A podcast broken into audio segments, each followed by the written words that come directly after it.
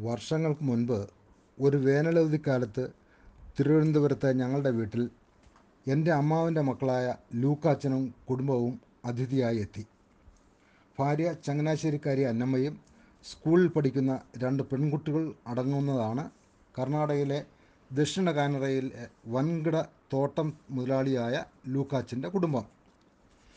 തിരുവനന്തപുരം പട്ടണത്തിന്റെ വിവിധ ഭാഗങ്ങൾ സഞ്ചരിച്ച് കാണുവാനും അതുവഴി കുട്ടികൾക്ക് ഒരു അവധിക്കാലം ആഘോഷിക്കുകയുമായിരുന്നു വരവിന്റെ പ്രധാന ലക്ഷ്യം. നഗരത്തിൽ രണ്ട് മൂന്ന് ദിവസം ചിലവഴിക്കേണ്ടതിന്റെ വിശദമായ കാര്യപരിപാടികൾ ഞങ്ങൾ കൂട്ടായിരുന്നു തയ്യാറാക്കി. അതിൻ പ്രകാരം ആദ്യം പദ്ധതിയിട്ടത് കടൽത്തീരമായ മേഖലയിലേക്കാണ്. വിഴിഞ്ഞം തുറമുഖം കോവളം ശംഖുമുഖം വഴി വലിയ തുറപ്പള്ളി എന്നിവയും ഒരു ദിവസത്തെ പരിപാടിയിൽ ഉൾപ്പെടുത്തി. മറ്റൊരു ദിവസം വെട്ടുകാട് പള്ളിയും വേളി ടൂറിസ്റ്റ് സെന്ററും സന്ദർശിച്ചു. കടൽത്തീരത്തുള്ള പള്ളികളും കൂടാതെ വലിയ തുറയിൽ നിന്നും കരക്കെടുക്കുന്ന മത്സ്യം തൊഴിലാളികളുടെ വള്ളത്തിൽ നിന്നും പിടയ്ക്കുന്ന മത്സ്യം വാങ്ങി വീട്ടിൽ കൊണ്ടുവന്ന് വറുത്തു കഴിച്ചതും അവർക്ക് ഒരു പുതു അനുഭവമായിരുന്നു. മറ്റൊരു ദിവസം മലയോര മേഖലയായ അരിയുക്കര അണക്കെട്ടും അതുവഴി നെയ്യാർ അണക്കെട്ടും ഞങ്ങളുടെ ഞങ്ങളുടെ വാഹനത്തിൽ ചുറ്റി സഞ്ചരിച്ച് മടക്കത്തിൽ നഗരത്തിൽ ഒരു ഓട്ടപ്രദക്ഷിണവും നടത്തി. ലൂക്കാച്ചന്റെയും കുടുംബത്തിന്റെയും അഭിരുചിക്കനുസരിച്ചുള്ള ആഹാരം തയ്യാറാക്കുവാൻ ഞങ്ങൾ പ്രത്യേകം ശ്രദ്ധിച്ചിരുന്നു. ഇറച്ചിയിട്ട് വെച്ച കപ്പയും കാന്താരിമുളക് ചമ്മന്തിയും അതിഥികളുടെ താല്പര്യത്തെ മുൻനിർത്തി പലപ്പോഴും ആഹാരത്തിൽ ഒരു ഇനമായി സ്ഥാനം പിടിച്ചിരുന്നു. അതിഥികൾ തിരിച്ചു പോകുന്നതിന്റെ തലേ ദിവസം ഒരു ഞായറാഴ്ചയായിരുന്നു. ഞായറാഴ്ച രാവിലെ പള്ളിയിൽ പോയി വിശുദ്ധ കുർബാന കണ്ട് അതുവഴി പുറമേ നിന്നും രാവിലത്തെ ആഹാരം കഴിച്ച് സൂ കണ്ട് ഉച്ചയ്ക്ക് തിരിച്ചു വരുവാനായിരുന്നു പരിപാടി. അതനുസരിച്ച് ഞങ്ങളുടെ രണ്ട് മക്കളും ലൂക്കാച്ചന്റെ കുടുംബവും ഒരുമിച്ച് കുർബാനയ്ക്ക് ശേഷം അടുത്തുള്ള പ്രിയ ഹോട്ടലിൽ കയറി. സംഘത്തിൽ ആറ് പേരാണ് ഉണ്ടായിരുന്നത്. ഓരോ അപ്പത്തിന് ഓർഡർ കൊടുത്തു. കറി എന്ത് വേണം സാറേ? സപ്ലയർ ആരാഞ്ഞു. കറിയായി പ്രത്യേകിച്ചൊന്നും വേണ്ട. സാമ്പാർ മതി. പോരാ പോരാ. ഞങ്ങൾക്ക് മുട്ടക്കറി വേണം. കുട്ടികൾ ഒരേ ശബ്ദത്തിൽ ആവശ്യപ്പെട്ടു. നിർബന്ധത്തിന് വഴങ്ങി ഒരു ഒരു മുട്ടക്കറി കൊണ്ടുവരുവാൻ പറഞ്ഞു. മുട്ടക്കറി മുട്ടക്കറി കൊണ്ടുവരപ്പെട്ടു. പോരാ ഞങ്ങൾക്ക് ഇനിയും മുട്ട വേണം. കുട്ടികൾ ശാഠ്യം പിടിച്ചു. ലൂക്കാച്ചൻ കേട്ട ഭാവം കാണിക്കാതെ കാണിക്കാതെ തന്നെ ആ ഒറ്റ മുട്ടയെ ആറ് തുല്യ പങ്കാക്കി വിതരണം ചെയ്ത് ധൃതിയിൽ കുട്ടികളെ കൊണ്ട് കഴിപ്പിച്ച ശേഷം സുവിയിലേക്ക് പുറപ്പെട്ടു. ആ സംഭവത്തിന് ശേഷം കാൽനൂറ്റാണ്ട് പിന്നിടുമ്പോഴും എന്റെ മക്കൾ ലൂക്കാച്ചൻ അങ്കിളിനെ രഹസ്യമായി ഒറ്റമുട്ട അങ്കിൾ എന്നാണ് പരാമർശിക്കുന്നത്. യാത്ര പറയാൻ നേരം ചേട്ടൻ എന്താ കുടുംബമായി ഞങ്ങളുടെ വീട്ടിൽ വരാത്തത്? ദൂരെയാണെന്ന് കരുതി ഞങ്ങളെ ഒന്നും അങ്ങനെ അങ്ങ് മറക്കരുത് ചേട്ടാ. സമയം കണ്ടെത്തി ഒരാഴ്ച കർണാടകയിൽ വന്ന് താമസിച്ച് നമുക്കൊന്ന് അടിച്ചു പൊളിക്കണം. തീർച്ചയായും ഞങ്ങൾ ഒരിക്കൽ വരും. ഞാൻ വാക്ക് കൊടുത്തു. ഒത്തിരി ഒത്തിരി സന്തോഷിക്കുവാനും ഓർമ്മിക്കുവാനുമുള്ള അനുഭവങ്ങളുമായി ആ കുടുംബം തിങ്കളാഴ്ച രാവിലെ മടങ്ങിപ്പോയി. വർഷങ്ങൾ പത്ത് കഴിഞ്ഞുപോയി. ഞങ്ങൾ ഒരു സ്പോർട്സ് യൂട്ടിലിറ്റി വാഹനം പുതിയതായി മേടിച്ചു. താമസിയാതെ തന്നെ ആ വാഹനത്തിൽ രണ്ടാമത്തെ മകൾ ജോലി ചെയ്തു വരുന്ന ഗുജറാത്തിലെ ബറോഡയിലേക്ക് ആ വാഹനവുമായി പോകുവാൻ ഞാനും സഹധർമ്മിണിയും പദ്ധതിയിട്ടു. അതിൻ പ്രകാരം ഒരു വേനൽ അവധിക്കാലത്ത് ബറോഡയിലേക്കുള്ള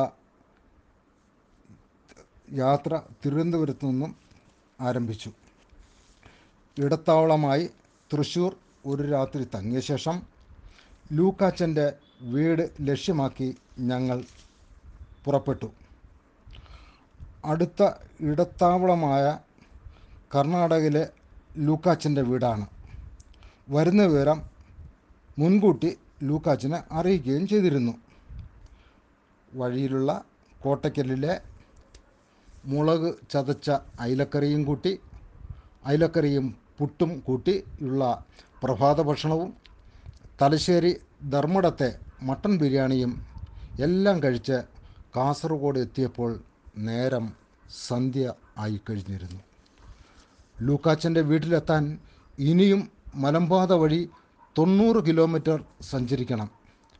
ആവുന്ന വേഗതയിൽ വണ്ടി ഡ്രൈവ് ചെയ്ത് രാത്രി ഒൻപത് മണിയോടെ വീടിനടുത്തുള്ള ആ ചെറിയ പട്ടണത്തിൽ എത്തിച്ചേർന്നു. ആ സമയം ചന്നം പിന്നെ മഴ പെയ്തുകൊണ്ടേയിരുന്നു. മൊബൈലിന് റേഞ്ച് ഉണ്ടായിരുന്നില്ല. വഴിയിൽ കണ്ട ചില ആളുകളോടെല്ലാം വഴി ചോദിച്ചു മനസ്സിലാക്കി. ഒരുവിധം ആതിഥേയന്റെ വീട്ടുമുറ്റത്ത് ഞങ്ങൾ എത്തിച്ചേർന്നു. വളരെ വൈകിയാണ് ഞങ്ങൾ എത്തിച്ചേർന്നതെങ്കിലും കുടുംബം ഞങ്ങളെ ഊഷ്മളമായി സ്വീകരിച്ചിരുത്തി. വളരെ വിഭവസമൃദ്ധമായ ഒരു അത്താഴമാണ് ഞങ്ങൾക്കായി ഒരുക്കിയിരുന്നത്. നെയ്മീൻ വറുത്തത് അയില മീൻ പുളിയിട്ട് വച്ച് വറ്റിച്ചത് പോർക്ക് കൂർക്കാക്കിഴങ്ങ് ചേർത്ത് ഉലർത്തിയത് മാമ്പഴ പുളിശ്ശേരി ഇവയെല്ലാം ഐറ്റങ്ങളിൽ ചിലത് മാത്രമാണ്. ഊണ് കഴിഞ്ഞ് ഓരോ ഫ്രൂട്ട് സലാഡ് ഡെസേർട്ടായി ഞങ്ങൾക്ക് വിളമ്പി.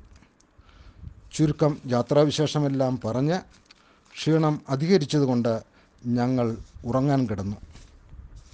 പുലർച്ചെ എഴുന്നേറ്റ് കുളിച്ച ശേഷം വീടിന് ചുറ്റുമുള്ള വിശാലമായ റബ്ബർ തോട്ടത്തിലേക്ക് ഞാനും ഭാര്യയുമൊത്ത് ചുറ്റിക്കറങ്ങി. ഒരു റബ്ബർ തോട്ടം എങ്ങനെയായിരിക്കണമെന്നതിന് ഒരു ഉത്തമ ദൃശ്യ ഉദാഹരണമായിരുന്നു ആ തോട്ടം. തോട്ടത്തിലൂടെ നടന്നു പോയ വഴി കുറേ അധികം കശുവണ്ടി ഒരിടത്ത് മുളവന്നു നിൽപ്പുണ്ടായിരുന്നു.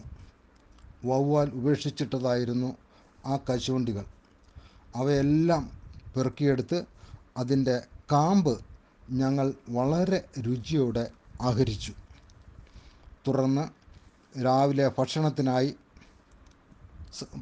സമയമായപ്പോൾ അന്നമ്മയുടെ അടുക്കളയിലേക്ക് ഞങ്ങൾ എത്തി. അടുപ്പത്ത് കഞ്ഞി തിളയ്ക്കുന്നു. അതിനിടയിൽ അന്നമ്മ വീട്ടിൽ തന്നെ വളർത്തുന്ന താറാവിന്റെ പത്തോളം മുട്ട വച്ചിരിക്കുന്ന ട്രേയിൽ നിന്നും ഒരു മുട്ടയും ഒരു പച്ചമുളകും ഒരു കൊച്ചുള്ളിയും ചേർത്തുള്ള ഒരു മുട്ട പൊരിച്ചെടുത്തു. കാട്ടുമാവിന്റെ ഒരു ഉപ്പുമാങ്ങയും ഒരു ഉള്ളിയും ഒരു പച്ചമുളകും ചേർത്ത് വെളിച്ചെണ്ണയിൽ ചാലിച്ച് മറ്റൊരു കറിയും തയ്യാറാക്കി. തോട്ടത്തിന്റെ മറ്റൊരു ഭാഗത്ത് ഒരു പണിക്കാരനെ കൊണ്ട് ധൃതിയിൽ പണി ചെയ്യിക്കുകയായിരുന്നു ലൂക്കാച്ചൻ. നമുക്ക് ഒരുമിച്ച് കഞ്ഞി കുടിക്കാമെന്ന എന്റെ അഭ്യർത്ഥന കർത്തവ്യമൂടനായ എന്റെ അനുജൻ കേട്ടതായി ഭാവിച്ചില്ല. ലൂക്കാച്ചന് കഞ്ഞി കുടിക്കുവാനായി മാറ്റിവെച്ച ശേഷമുള്ള ഓംലേറ്റും ഉപ്പുമാങ്ങ കറിയും ചേർത്ത് കഞ്ഞി കുടിച്ചു. കഞ്ഞി കുടിച്ചു എന്ന് വരുത്തി ഉപചാരങ്ങളേതുമില്ലാതെ അടുത്തുള്ള ഇടത്താവളമായ മംഗലാപുരം ലക്ഷ്യമാക്കി ഞങ്ങൾ യാത്രയായി.